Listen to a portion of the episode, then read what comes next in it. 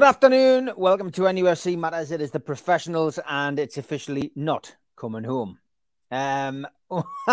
Stu, you look a bit miserable about that situation being the New I'm England fan. nothing on that one. Mitch, where did it all go wrong, mate? Where did it all go wrong? Southgate wasn't brave enough for me. Um, I think it was quite clear that Kane was dropping deeper to get more of the ball, and that's what he does at Spurs. And when he does that at Spurs, he's got Son alongside him to play the ball to. And I think on 20 minutes, oh, hello. Oh, no, man. Jesus.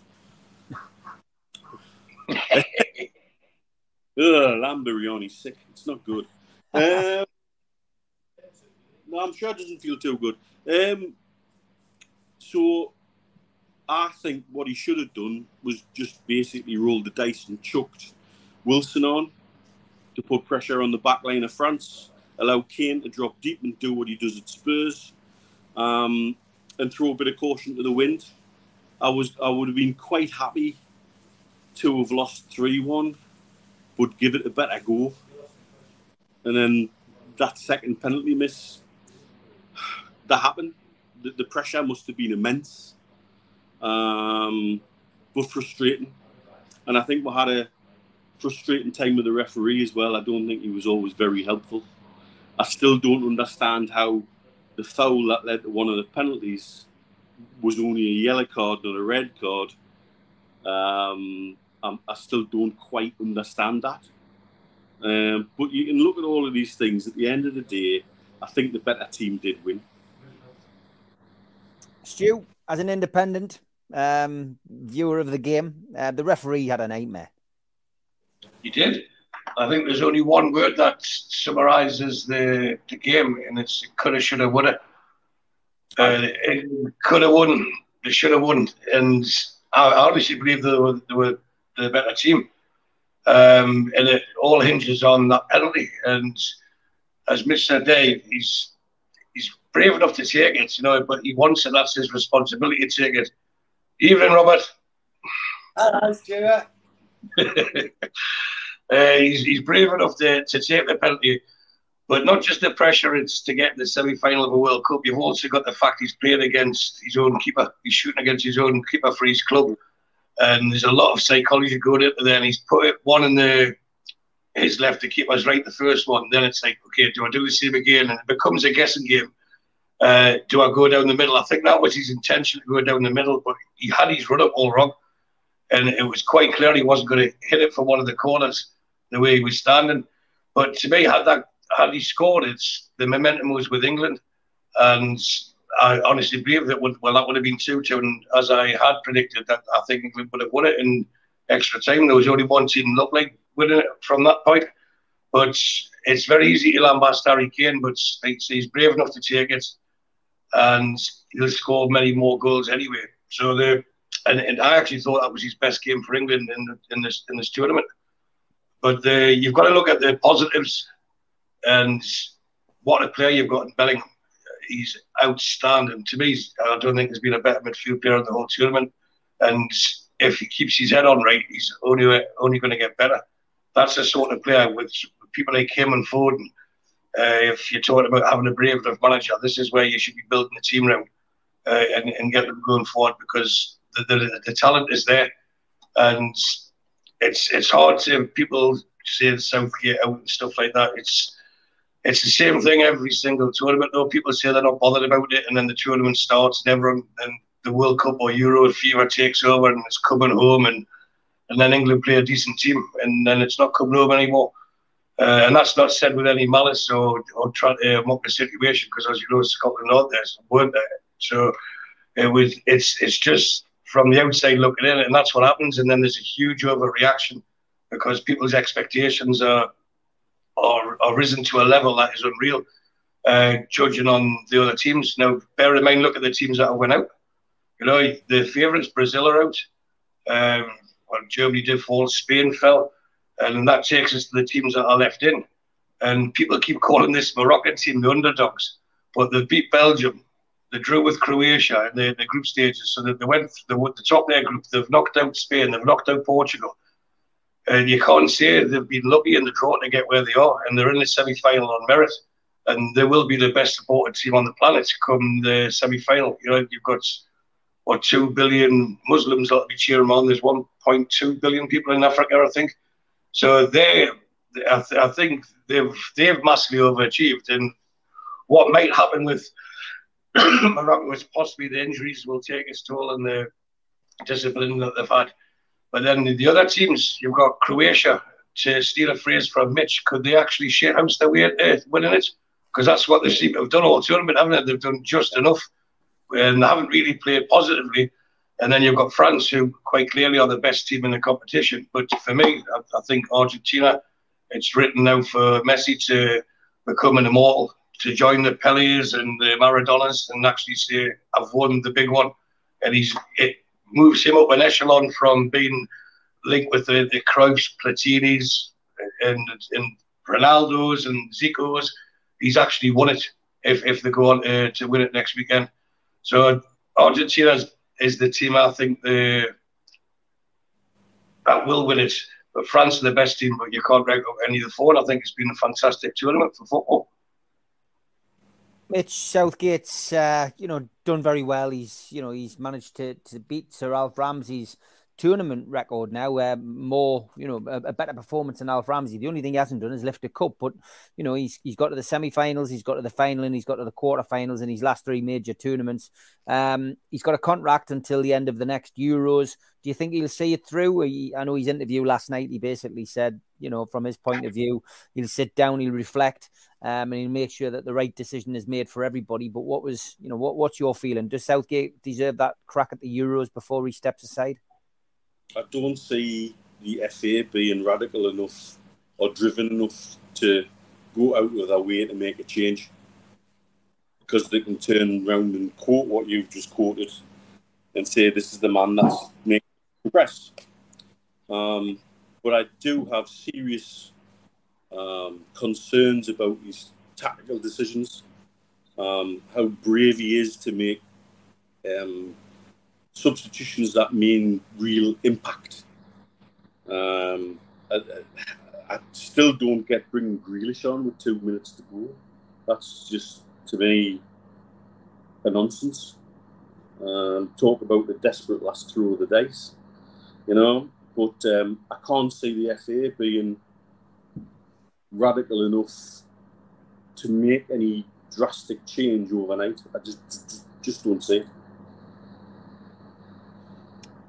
Harry Kane as well, Mitch. I mean, you know, he, he, stepped up twice for penalties. One was the perfect penalty. Um, the second one, well, in the words of the commentator back home, uh, we wanted Gary Lineker, we got Chris Waddle. Um, I think that was a bit harsh on uh, on Harry Kane, to be fair, because it takes it takes you know it takes a, a certain mentality to be able to step up and do that.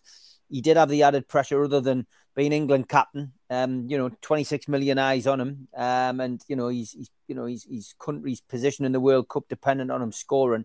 He also had the added bonus, uh, the added a nightmare of him facing the goalkeeper that he probably takes penalties against, you know, week in, week out in training. Yeah. Yeah. And I think for me, one thing that comes out of this tournament is how bad some of the penalties have been. Uh, we've seen some awful penalties in some of the penalty shootouts and in, a few of the games. Um, quite what I think Kane probably outthought himself. He seemed to hesitate in the run up. He seemed to like. I wonder if he changed his mind about where he wanted to put it. Um, but at the same time, it's a high pressure situation, and mistakes are going to be made no matter who you are. Um, I, I, I think fair play for having the balls to take the penalty, I guess. But at the same time, um, you expect better from somebody like Harry Kane than to do what he did with the second penalty. Um, but I think it's all, it, it, like I say, I think it's all part of something that's been endemic throughout this tournament. There's been poor penalties and penalties of dubious quality. Um, and so, you know, it, it is what it is. At the end of the day, we're a little bit unlucky. Um, but I think the result was a fair result. I mean, that the Harry Kane situation, Stu, is you know it's a difficult one for him. Um, as I say, facing his goalkeeper that he, he faces every week. But you know, eh, when you're the captain of England and you're in that position, you know, it's it's what's expected from you, isn't it? That's it. I, mean, I think if they if you were able to do a straw ball before the penalty was taken, and you asked every England fan who would want to take it, I think you'd get 98, 99% of people saying Kane anyway. So he was he was the right one for the job, and there was no way. Hindsight's a wonderful thing, you know. You could say, "I'm taking one, let's pass it to someone else," but there was no way he was going to give that up. And he does miss penalties, you know, but not as often. Like Messi's got a terrible penalty record, but if Argentina get one, you know for a fact he's taking it. And you've got to understand when it comes to taking penalties with uh, Kane, he's no Shola, is he?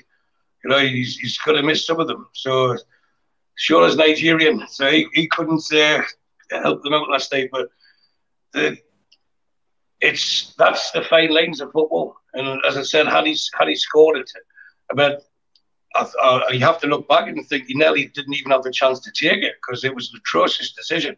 Know, it was a blatant shove. The the guy didn't even look at. Uh, was it was it Saka he shoved? It, mm-hmm. He didn't even look at him. He just bundled him over, ran into him. Bundled, didn't even look at the ball. Sorry, looked at the player, ran in, bundled him over, and how that wasn't even given initially. So for those who complain about VAR, you wouldn't have had the chance to get the penalty had it not been for VAR. Uh, but the, the, with with with Kane, you you can't keep praising people for failing at the same time. But yes, you can praise his ball, but he's he's missed it, and that's the hero zero scenario. But he's probably get a Pizza Hut advert out of it now, won't he? yeah, a lot of criticism for Southgate in the chat. Southgate's in game management is dreadful. His substitutions are always horrendous, says Mark Byers. Uh, get Simeone and he adds, uh, we need his shithousery in game management for big game tournaments. He also adds that England don't have the right mentality. We constantly praise losers, which is what Stu's just said. Yeah. Until that changes, we won't win a thing. That squad should have won the last three majors, and it would have with better man- management. What did you think of Mbappe, Mitch? Uh, Stephen Kennedy mentions he uh, he thought Mbappe was out of order, laughing when Kane missed the penalty. He felt it was very unprofessional. I mean, the cameras did turn on Mbappe. I'm presuming that's what he was laughing at. Um, it didn't didn't put him in a good light. I've got to be perfectly honest. No, and there's been two or three incidents like this through the tournament as well. If you look at the Argentinians against the, the Dutch, having it large in their faces when they went through on penalties. Um, again, it's become a little bit of a running theme through the tournament that sometimes a bit of decorum hasn't been applied. Um, it's, it's possibly a symptom of the modern game um, and the way people are generally uh, and how they react in certain situations. I, I think we've forgot sometimes how to behave in the post-COVID world. Um, and so a lot more people seem free to do what the hell they want um, just because they feel they can. Um, but at the end of the day, if it was the other way around, if it was the other way around, would see people um, probably doing the same back. And it's best not to make a mountain out of a molehill and just move on. Yeah, uh, Jody Toomberlife uh, says the team played well enough in patches, especially the start. It was so slow.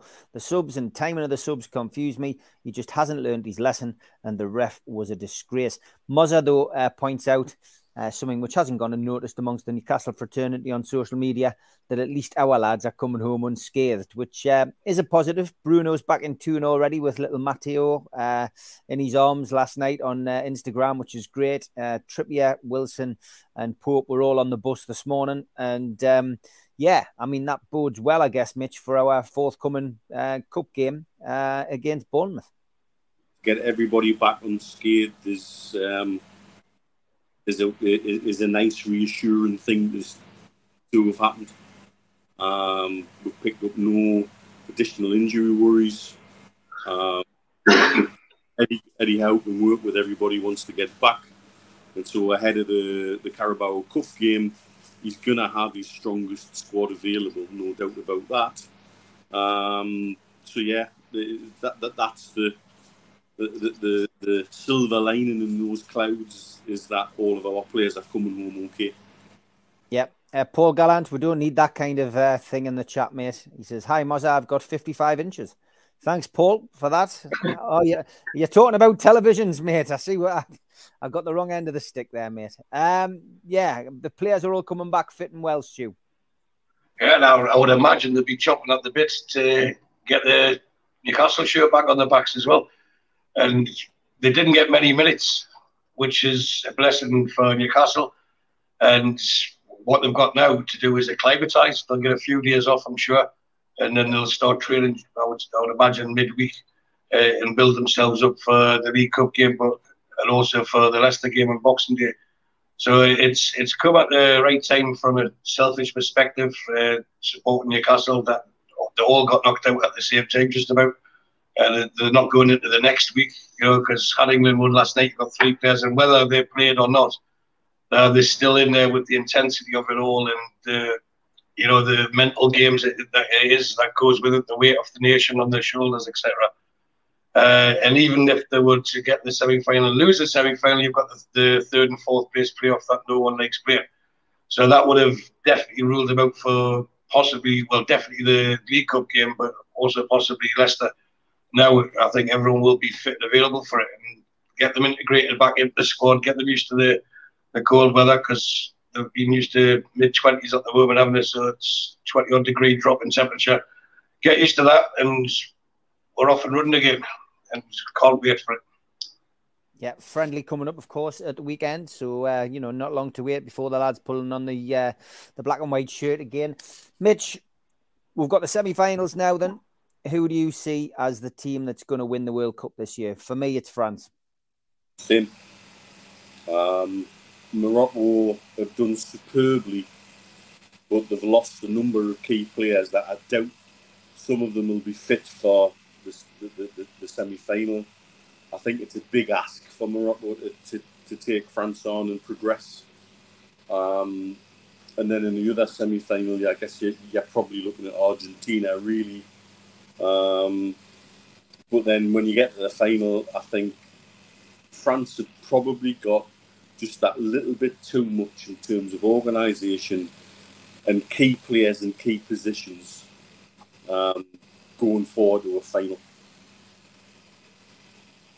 Same question to you, Stu. Who's going to win it? Have Morocco got a chance, or is it going to be Argentina, or is it going to be uh, France. I mean, uh, Messi. Messi will be thinking it's going to be him, of course. You know, and you know, a lot of people's money will be going on them. But for me, I think France. You've got. To, I, can't, I can't see past France. Croatia, of course, can spoil people's parties. England know that only too well. Um, but I'm not so sure this time. Yeah, I'll give a brief summary of the opening gambit. Sorry, I shot me ball a bit early. Don't see it up for the first time. Keep it clean on a Sunday afternoon. It's not, uh, not with 55 but, inches like Paul, though. No, fair play to him. Fair play to him. Um, France, I would imagine, are favourites, but I, I, think it's Argentina's. Uh, but you can make a viable case for every one of the four, and you've got to be in it to win it, and those four teams are in it. And as as I mentioned there, you could see Morocco. Look at the teams that beat to get to where they are. You can't, you know, just dismiss them. And and France could go in there overconfident and believe that the the final is already theirs to play in, and, and Morocco could shake them up a bit, you know. So it's I think Argentina, Croatia, uh, for those of a betting persuasion, I'm sure there'll be a few yellow cards in that game.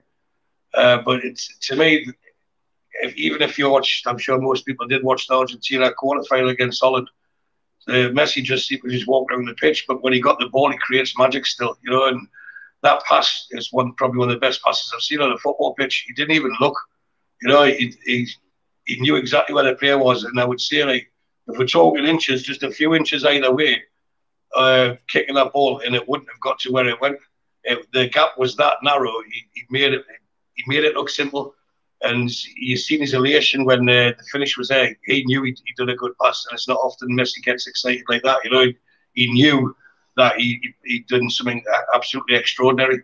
And even when you think you can't get more from him, he does that. So I can I can see them getting to the final, and I would I would like Argentina to win it, uh, not just because Mac Allister's playing for them, etc., but uh, for Messi, because uh, Messi really does deserve for everything he's done in his career. He does deserve to have that World Cup, and he, he won't have that stigma attached to him. But you never win the big one. If he wins it, then no one can say that. So couple of stories, isn't there? Really, I mean, obviously Morocco, first African team to get to the semis of the World Cup. Croatia and Modric. This is going to be is that's going to be his last World Cup, isn't it? Yeah. Messi, probably his last World Cup at um, with Argentina, and France. You've got Deschamps, who, if anybody hasn't watched the BBC documentary, which is available on iPlayer, I would urge you to watch it. How to win the World Cup. Um, God, you forget that guy is a bit of a talisman with the World Cup. Um, you know, he could go down in history. Really, he's already in history as a man who's won it as a captain of the team and won it as a manager. God, could he go and do it again? It's, it's some fascinating twists and turns. It's what the World Cup brings you. Um, I'm sure we'll all enjoy it, despite England dipping out, and uh, you know we can we can continue to watch the uh, the exciting semi-finals over the course of the next week. Neil Skinner says, on a plus side, the club mentality within England seems incredibly strong and close. I was impressed with Pickford and Trippier telling the cameraman to do one when chasing Kane at the end. I noticed that. Yeah, it was very, very good. And David Vetch says England need a new top class manager who has no favourites and is prepared to tell the FA to stop interfering. Howe is a very poor manager. Well done, David. I see what you did there. Um, and Jody Toomba Life says Stu tipping Argentina champion. That'll do for me. That's them out. uh, who's, who, who got a 3 0 right? As Belgium, as Belgium found, take away from Susie the poor Belgians found out at the cost. Uh, um, uh, I'm going to ask one more question on the World Cup, Mitch, for today anyway. Um, and that is very simple. Alan Little says, I never want to hear it's coming home again until it does. Is it time to ban that bloody song? Oh, difficult because people do it no matter what. I mean, how do you how do you ban a song? Oh, but, but Baddiel and Skinner keep bringing it out. They, they, they, did a rehash of it again with Christmas hats on. Oh, sweet Jesus. Uh, yeah. I mean, it, it's frustrating when you get something like that. It is irritating, but it's catchy and people use it and the press use it. So, it, how do you ban it? It's difficult to do. Yeah, it's crazy. Uh, and and have you got an equivalent with Scotland, Stu? Oh, it's been too long, Steve. Be on LP or vinyl or something to, to get an old Scotland World Cup song. And Rod, Stewart, like and Rod Stewart would have been involved, I bet. No, no, he's he's English. The, the, there was a 1982 one. Uh, we had a dream. I like that one uh, because the one before that in '78 was about the Tartan Army and Ally MacLeod was going to bring it home, and that fell flat on its face. And that was another team that really, really underachieved, underachieved. So if Scotland World Cup songs. Give you, we had a, we have a dream. Give it a listen when you have some spare time. It's quite catchy, quite corny. What World Cup songs should be about, and but this is what I keep talking about. It's coming home, it's coming home, and then it doesn't, and the the overreaction is, is, is too much. You know, it's it's you have teams like France. You just mentioned there, the managers won it as a captain and a manager. They know how to win it. And had Southgate gambled, as people are wise after the event saying you should have gambled, he could have done it earlier, made substitutions earlier, but that would have made them more susceptible at the back. Uh, Griezmann had a decent game, but you would say Mbappe was relatively quiet by his standards. So you, you start taking that if, if England went gung ho too early, then it exposes them at the back, and then it could have been three or four. Then Southgate would have been blamed for that as well. So if you remember, just a few months back, they got beat four 0 at home of Hungary. And he shouldn't be in the team, and then you know it's it's there's there's no sensible. There's always an outcry or, or too much praise. You know the these beats. Well, even after the America game, where when the draw, that, that was it. So Southgate out. Then they beat a very poor Wales team, and then they dismissed the who was the African team they beat in the last sixteen. Senegal. Senegal, the team that they should be beaten, to be fair, but they, they played really well and, and, did get rid of them. And that was a 3 0 that I predicted in England's best performance of the tournament for those who have criticised my Belgian predictions. They, they, we had then it's like, oh, it's definitely coming home, and that's it. But if you look at the history of the of England over the last 20, 30 years, as soon as they get a really big game, whether it's psychological or not, because I genuinely believe they have a squad that's capable of winning the World Cup. But it's it's whether they, believe they can win it, and France have got that. So although I'm tipping Argentina, France know, and majority of the squad that are there now won it four years ago. But again, it might be overconfidence with the French that could be there undoing, or Messi in the final.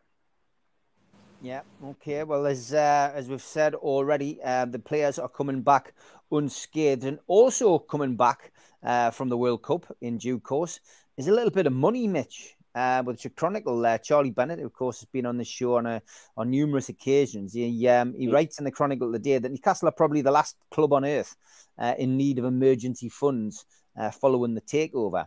However, uh, Newcastle United are set to receive a slight windfall in the new year on the back of the World Cup. And this is essentially because FIFA have announced the clubs who release players for the tournament will be compensated.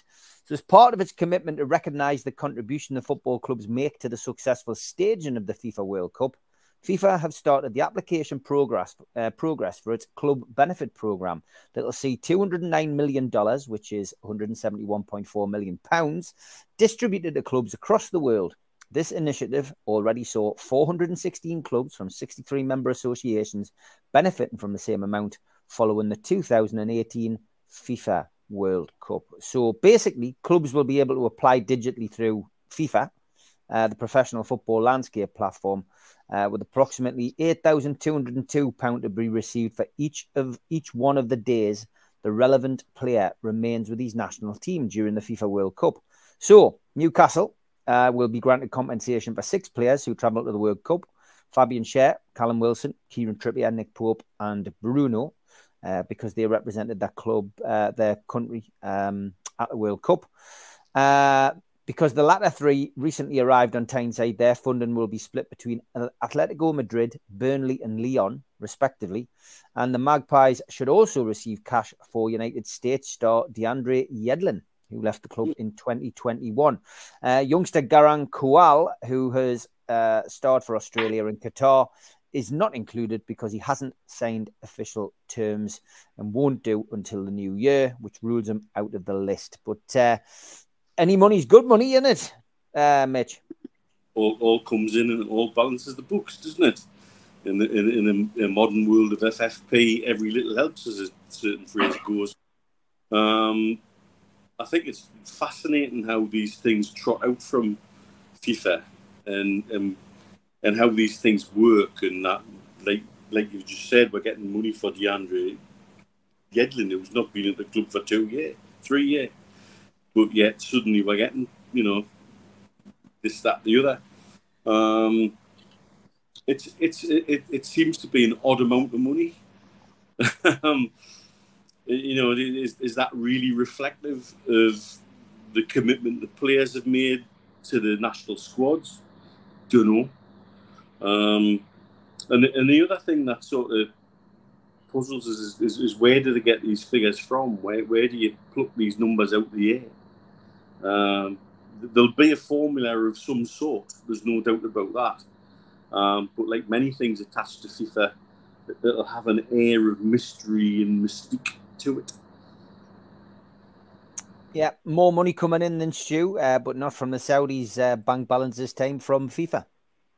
Yeah, that's not new news to be fair. But I think it was meant to be ten thousand dollars, so it's going to be about eight eight thousand pounds a day. Um, but I could see our owners who aren't short of a barbecue uh, using it, especially at this time of year, in making a charitable donation with it. And that, that's, that's what I think they would do. If you, if you add it up, it's it's they might get around about hundred grand or something like that, which is in the grand scheme of things is very little to them, but it could make a massive difference to many people on a donation. So I, I would like to see them do something like that. But I, am still old school when I think playing for your country, you should you shouldn't expect to get paid for it. Uh, but I know the clubs are getting it's the clubs that are being compensated. But they should to me they should only be compensated if someone goes back injured, and none of all that have. No, Uh, well, that's it. Good stuff from our perspective. Uh, money coming in. Um, we'll see what uh, the club decide to do with it in due course. Okay, halfway through the program, time for the ads. Big thanks to all our sponsors. First off, Skips and Bins, telephone 0800 25 45 25 3, email inquiries at skipsandbins.com, website skipsandbins.com, easy contract free and pay as you go waste collection. Thanks to Garden of Healing Dispensary, CBD hemp and cannabinoid specialists. You can find them at thegohd.com. And thanks to Mr. Vicky's Sauces. They are handmade in Cumbria, and you can find more information out on their website, mrvickies.co.uk. And if you want to order any, email info at mrvickies.co.uk or telephone 01768 210 102. Big thanks to Blowhole Brewery, a new beer uh, made on Tyneside. The cans are all designed in the colours of Newcastle United strips from days gone by. Black and white there, the purple and blue, and the good old fashioned blue from the entertainers' days. But get more information on the Blowhole Brewery range, such as Geordie Juice from blowholebrewery.co.uk. Thanks to Media Arts for all the help with the technical side of things and video side of things. And thanks to qtechshop.co.uk, the makers of pool tables and snooker tables in Wallsend, Newcastle, and the guys who do our website nufcmatters.com. If you want to subscribe to the show, then all you need to do is click the subscribe button below. You can also hit the thumb up, which does us a favor by liking the video, and click share to share to your social media, such as Twitter and Facebook. We're also available as a podcast on iTunes and Spotify and the rest. And if you want to contribute to the show, use the QR code. It takes you straight to the membership pack and you can join the channel. What do you get? For your membership pack. You get a scarf, a cup, a pen, and a membership card, and entry into the monthly draw. You can also make a donation by hitting the dollar sign in the chat tonight. We also give you something for free if you subscribe to the show. To get your car sticker, email john at nufcmatters.com and he will post you one out. We also support the food bank on this show. And if you want to make a virtual donation to the food bank, go to nufcfansfoodbank.co.uk and make a donation today.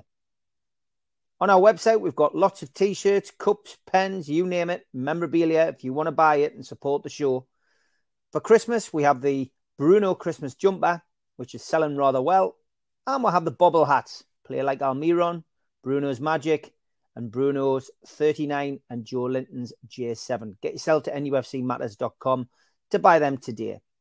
If you want to buy people a ticket for one of our events next year, We've got an evening with Steve Howey, which is Friday, the 24th of February at the Tyneside Irish Centre.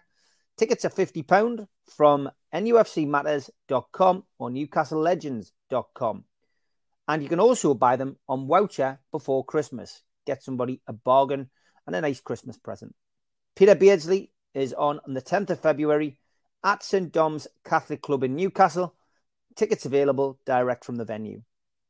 And for this one, Friday the 2nd of June, next year at the Grand Hotel in Gosforth, 6.30 start, an evening with Rob Lee, Lee Clark, and John Beresford. To book tickets, contact Natalie at healandtour.org.uk or visit their website, healandtour.org.uk forward slash events.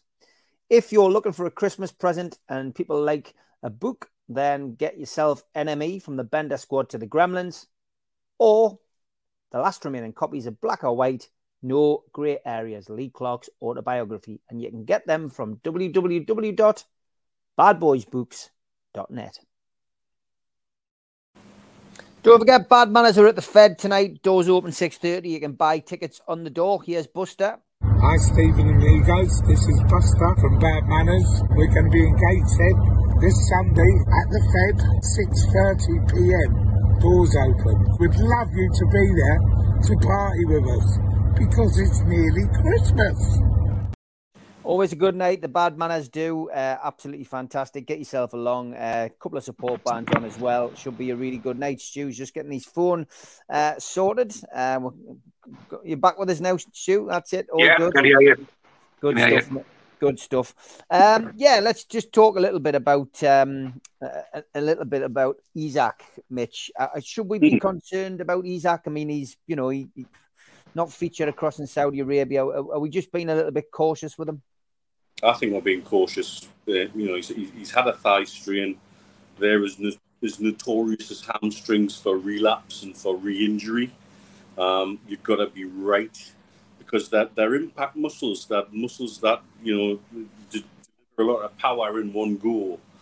Um, and he's had what I suspect was a misdiagnosed thigh strain. He's, he, he, the, the thought was a grade one when he's actually had a grade two, and then as they brought him back into training, he's he's done the muscle again. Um, and so they're right to be careful this time round because, again, I think I've said it before. I'd rather him miss the next three games and be fully fit for the rest of the season than to have an entire rest of the season with him on off with thigh strains and recovering and relapse and recovering and relapse. I think um, I think that they mentioned him out in Riyadh uh, that he was back on grass, which is a big thing.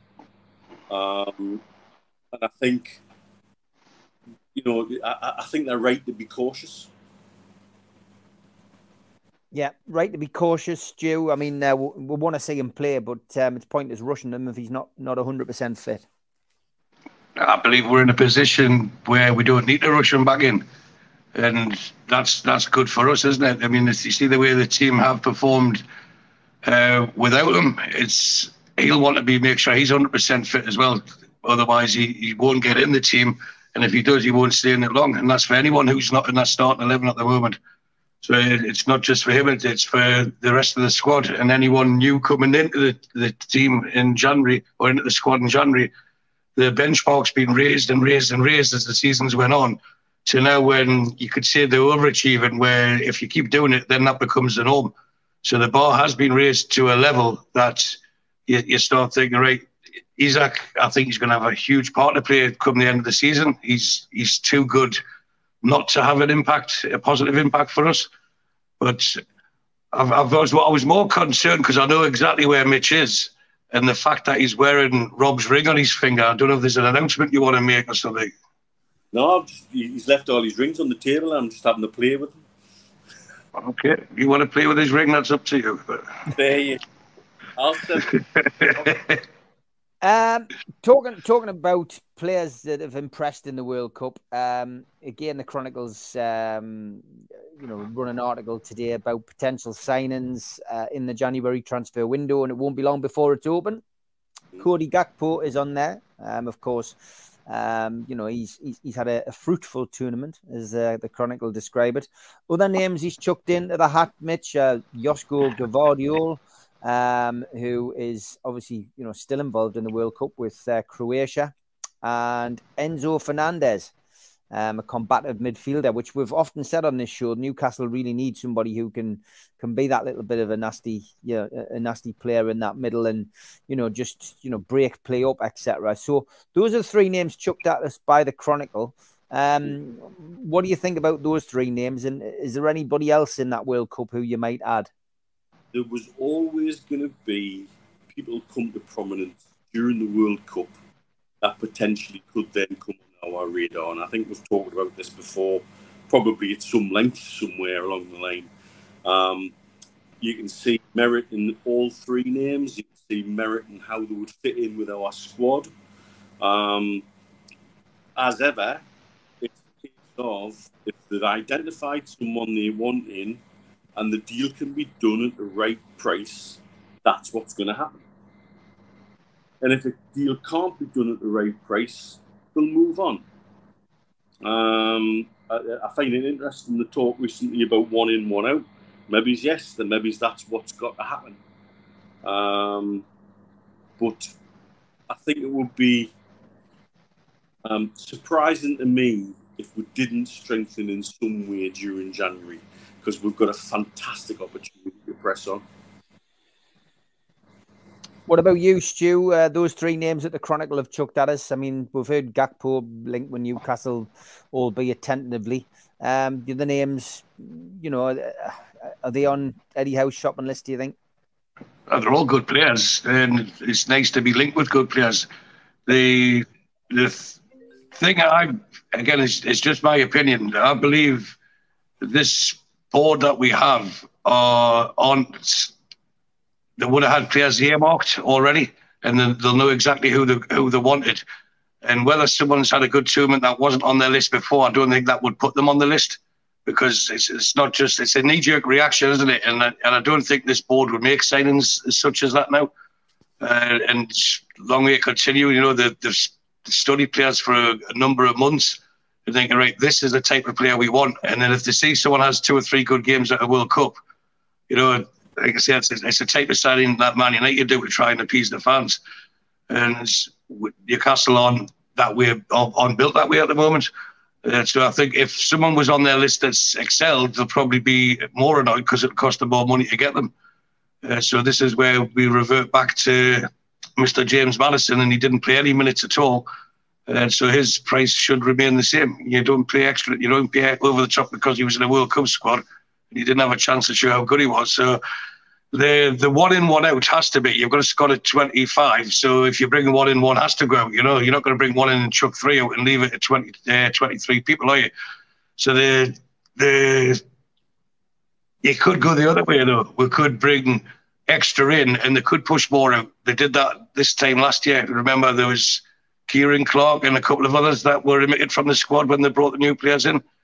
And they've shown the ruthlessness in that. And I think we, we all know is, is is a nice, uh, unassuming guy. Howe is. He's got a cold, hard streak to him, and he will make the right decisions for the benefit of the football club. Because the better Newcastle does, the better he does. So the better he does, the better Newcastle does.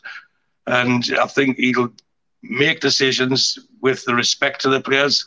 And from what you've le- what we've all learned is he'll make sure that the player is looked after, and you'll have a club lined up for them, uh, uh, whether it's on loan till the end of the season or to, to sell if any player is going to be omitted from his squad. So I, I, don't think there's been anyone that's come the World Cup and they've just went, wow, we need to sign him without doing any due diligence prior to that. And if if there is, I'd be, I, would, I mean, personally, I'd, I'd, just be shocked if someone's had a good three or four games in Newcastle, go and sign them on the strength of that. Maybe monitor them, put them on the list, and go for them again in the summer if they if they're still progressing at, at the rate that they're showing. But there shouldn't be any surprises in, in a World Cup now. There's too much television, isn't there? It's not like uh, back in the day where you only seen your own games that you went to in the odd match of the day. Now you can just watch virtually just about watch every every league in the world if you were that way inclined. So I, I don't think there'd be that much of a shock saying right we're going to go and buy that one because he, he played well for Morocco, for example, or that Japanese guy had a great tournament. You know, if they weren't on the list already, then they'll get added to it. But I can't see them saying on the strength of it.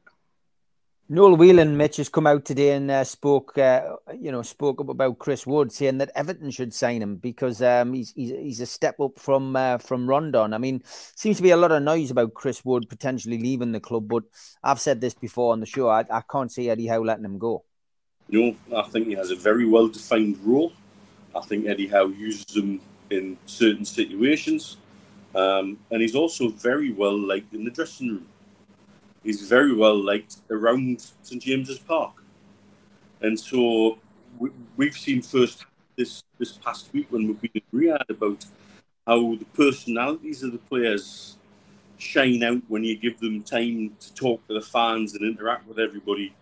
And I've not heard anybody have a bad word to say about Chris Wood. And so they're the people that Eddie Howe wants in and around the squad. So I, I would be surprised to see him moved on. Yeah, Chris Wood's going nowhere for me. What about you, Stu? I don't want him to go anywhere either. I, I, I'd still say it. I know you've said it all along as well, Steve. That without Chris Wood last season, we would have got relegated. I think he was pivotal in in our climb up the table, and because he's not scoring four goals a game or whatever, then it's you know some people watch football and think it's on the computer you know, you've got to look at the role he does, as Mitch has just alluded to there, behind the scenes in the training ground, gelling the team, the, the squad together. But again, you have to take into consideration that there's no sentiment. And if Newcastle can't attract someone that Eddie Howe deems to be better than Chris Wood for the squad, then they'll get that person. So will uh, will Chris Wood be with us in this time next year? I'd be surprised. But will he go in January? I'd also be surprised if he go in January. I think there's other place, other areas they need to target uh, players they need to replace in within that 25 squad before Chris Wood gets looked at. The other player who uh, you know I want to talk about today, Mitch, is Jamal Lascelles. Eddie Howe in his press conference out in Saudi um, in in the warm weather uh, trip, the, the second preseason, if you like. Um, again, bigged up Jamal Lascelles, called him an ultimate professional. Um, Lascelles has only started one game in the Premier League this season, but he has been vital in the League Cup, and of course he will lead out Newcastle at home to Bournemouth um, when we uh, take them on in the next round of the Carabao Cup. Uh, also had a run out. You guys seen him at first hand um, in the five 0 win over uh, win over Al Hilal um, in in Saudi. So you know he, he said that the captaincy will remain with him and that he's he's vital in that dressing room. Um, he's clearly still making a big impression, although he's not on the pitch, Mitch. Yeah, when he spoke to the fans in Riyadh, he spoke really well. And I was lucky enough to get four or five minutes with him at the end of the event. Um, the lad's a leader. you know, if you think what he did leading Newcastle back to the Premiership after that relegation as a younger man, um, he's got leadership attributes about him and we talk about having leaders all over the pitch. Um, and he also seems to be sensible enough to understand he's not going to be able to play every game with the, the quality of centre backs around him. Um, and yet he's respected by the rest of the squad as the club captain. You know, to see Trippier putting the armband on him when he come on as a sub is, is fantastic. That that has everything about our dressing room, the positive things that's going on in the dressing room, and that Eddie Howe wants characters and personalities and the right mix there. And Lascelles is part of that. He remains part of that as our club captain.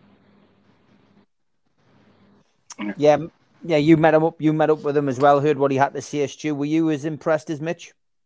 Yeah, definitely. He's, he's a leader, and you know, I think sometimes more often than not, he gets very unjust criticism. And, and I'd like to say this calendar year, I can't remember having a bad game for Newcastle when he's been asked to come in and, and play. And he understands he's not a regular starter now, but he's, to me, he's really important in that squad. And the other players do respect him, do look up to him. And that's not because he's taller than them. You know, they, they respect his leadership and he, he plays the role of club captain really, really well. And, and he is unassuming, but he he has a presence about him. You know, so you, you won't get, oh, well, you're not playing, you can't tell me what to do. The, the respect is there. You can see that, not, but not just from the players. You can see it from the the members of the board. You can see it from the the this the, the staff.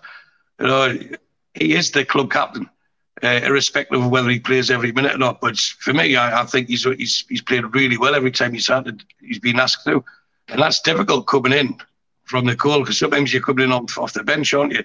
And, and to fit to fit into a game like that, or to when you get starts, maybe he's one in every six or seven. It's hard. You need momentum to keep saying that when players come back from injury. But he seems more confident now. He's it's like the. I think he's he's a he's shown that he's an exceptionally good player. When when the team was struggling, I think he was taking it personally, and that, that was reflected in his performances. But now the team performance is on the rise he's he's playing with a lot more confidence and a lot more freedom. And I wouldn't be uh, upset if, if him and Botman forged a partnership if, if Schär was to get injured or suspended. I wouldn't be concerned at all if he came in.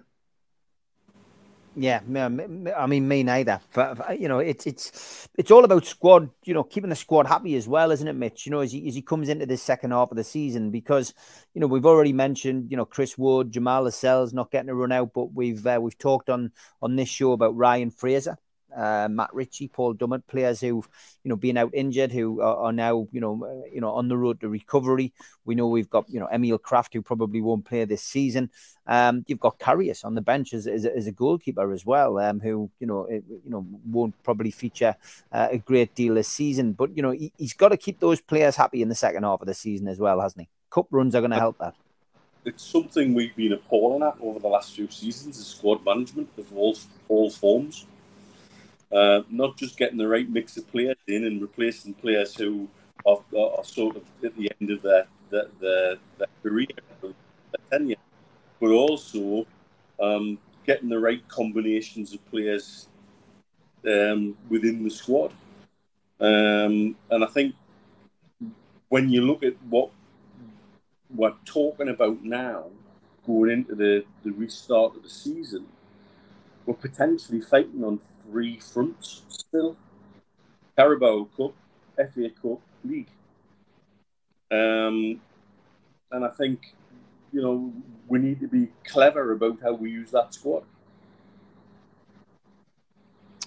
We do need to do that, and I think Eddie Howe will be able to do that. Stu, he will be able to maintain that balance. He's uh, he seems to be very good at man management and, and keeping those players, keeping those players who aren't playing happy. Yeah, and you have to, and we're very fortunate to have the man Howe leading leading us leading us as a as a manager and the way he interacts with his squad, but his backroom stuff as well. You know, there was a couple of tales from uh, Simon Whitworth in in Riyadh regarding how he's in charge of the fines and you know that some players forget pretend that they forgot the cash and everything else and he, he brought out uh, we call them a POS the, the cash machines that you handle you, you can play on your card no problem you know so there's the camaraderie's there and yeah if you've got a squad like that the the most important thing is you don't have the egos which is I don't think we have in that squad, and everyone is respectful for everyone else. And yes, there is people who aren't going to get game time unless there's a huge amount of injuries, like the the Ritchies, Dummetts. How many other left backs we've got? Lewis. You know, you, you've got these type of players that are in the squad and still get treated with the same respect as as the Wilsons, as the Brunos, and everything else. But I think they're all not naive enough to understand it's going to be done in cycles. And and as long as our bottom line's improving because the top's improving, then we as fans, that's where I keep mentioning the sentiment. We can't get too attached to certain players. And if like the big fan favourite at the moment, and this is just hypothetically speaking, someone like uh, Joelinton, if we went out and signed a, a world class centre midfielder, which he's becoming, you know, what happens there? You know, you've, you've got you've got him as part of the squad. But if that then becomes not your first eleven, then we've got this. The squad is improving, you know, and this, these are the sort of decisions, thankfully, Eddie Howe has to make. But it'll be done not gung ho, gung ho. As I said, it'll be gung ho, and he'll do it the way he wants to do it, and it'll be done for the betterment of Newcastle United. And it's one where we can actually sit back, kick the slippers off, get a big fat cigar in my mouth, and just enjoy it and we, we, we have to give him ultimate trust because he's deserved it. Um, so yeah, the, the squad will improve. There will be players that I would say maybe six players that are in that squad now will be there next January, but that means six better players are coming in. So we can't really complain about that, can we? No, definitely, definitely can't. Even Lascelles' passing is improved. He stunned me how much he has improved on the field, says David. Uh, I get panic attacks when Lascelles is in the team, says PDK. Lascelles is good quality uh, for a fourth choice centre half, says Chris. And David Vetch says uh, Lascelles has not let us down. Uh, so why replace him at the moment? He's another uh, team mm-hmm. man and leader. Also, David comments on Wood, uh, saying he's a team man and that is so important as we grow. Uh, keep Woodle till the end of the season. That's what I would do. Um, news coming in from the ladies' game as well from Jodie Toonvalley apparently losing 5 1, but they're playing a side way above them. Uh, Rome wasn't built in a day uh, with them. Uh, you know, it, ultimately, it's going to take a lot of time. There's been years of neglect um, with with the women's team, so you know, you've got to give them a got to give them an opportunity. So coming up with a friendly, Mitch. Um, you know, obviously, you know what Eddie is going to use that, I guess, as a, an opportunity just to build up fitness, isn't he? Next week. Yeah, yeah. what it's all about. You, you, talked about the pre-season that he wanted to, to create. Um, we saw a bit of it in Riyadh, where in that game for all was stuck five past Al Hilal, two or three of the players did look ring rusty. And and to be fair to them, getting out of their system in that game is far better than doing it on week one of the Premiership start again. You know, um, Botman in particular for me looked a little bit, uh, yeah, ring rusty. I think that's the, the, the word I would pick. Um, so I think we can't read too much into the friendly. The friendlies seem to be picked, or the teams seem to be chosen for very specific reasons. Um, I, I, think it, if you were to look at the level of detail that they've gone into for picking some of these teams that they want to play, I think you'd be surprised. Um, and so, yeah, just get eased in, get knock the rust off, and be ready to hit the ground running for the Carabao Cup. Yeah, Stu, another friendly, uh, but this time on home turf and uh, sellout crowd at Newcastle. Um, you know, getting an opportunity, I guess, for, for some people who don't get a chance to see the game to get in and um, you know, uh, get you know, see the lads in black and white. Yeah, I think there'll be massive changes during the game as well because I think they'll make sure as many people get minutes as possible. There's ones that we've talked about from the World Cup that'll need to to get themselves blended back in. But there'll be players on the fringes that will need minutes in case they're called upon as well. So I wouldn't be surprised if there was like eight, changes during that friendly. But to me, it's it's a good idea, and it seems to have done well at the start of the season when they did something similar. Didn't they? They played two games in two days with two different teams. So the for every Botman that looked a bit rusty the other night, maybe he's. I mean, it's wrong to say he was a bit disinterested, but uh, I, I touched about on Friday night, Hilal had nine of their starting 11 missing. And I think once Newcastle stamped their authority on it, there was only going to be one winner. Uh, but for every Botman that, yes, that's because he set his stall too high. You know, he had a couple of passes that went astray. You know, the, the guy's a magnificent player. Uh, but Jacob Murphy impressed, impressed us, not just on Wednesday with his uh, jokes and his answers, but on the pitch, he, he was a real live wire uh, playing down the right. You know, you, you thought that was that he played really well. Joelinton looked up for it during the time he was on the pitch. Um, Miggy come on and it's just the new Miggy. He was he was exceptional as usual, and I was impressed with Karius to the point where I, I could see Darlow being one of those omitted from the squad come January. And Karius, we've all discussed that one game could have defined his career. That's that mishap he had against Real Madrid in the Champions League final but you don't get picked to play the Champions League final unless you're a very good goalkeeper. And I think more than anything else, he could be grateful of the opportunity to be. And that's a club the size of Newcastle have uh, put, took a punt on him, and now he's going to grasp it with both hands. Not just the opportunity, but the football as well, which he did on uh, Thursday night. He, he, was. I thought he, he looked. He commanded his area well. He looked confident. Uh, he was composed. Didn't he, Stu? Yeah, uh, he, he, you wouldn't, we wouldn't. Go on. I think also commanding in the area. Yeah, and if, if you think if Church would have doesn't happen, but if Pope was out for a number of games, you wouldn't feel. I would feel more confident with Karius there than I would with Darlow, and maybe Darlow's just got stale. You know, he's been there a long time, and I think he's now realised he's never going to be number one, and he might be thinking, right, okay, I might have to drop down a division to where I came from. You remember, remember he was in the championship when he signed for us. And they're right, if I'm going to get playing every game, that's where I should go. Karius at the moment has the the bounce about him where he's yeah, he, he wants it. He's he's grateful to be there. And it might be another season before he starts saying, hold on, I should be playing number one. So if tough calls to be made, then bring Karius in and let Darlow go, get some money from him, put that into the coffers for Maddison. I mean, the next signing. A Freudian slip there from uh, Stu to finish the show off. Uh, big thanks to Mitch, who is uh, still uh, still suffering, I think, from last night's exploit. But you've done well, Jeff Mitch. Boycott.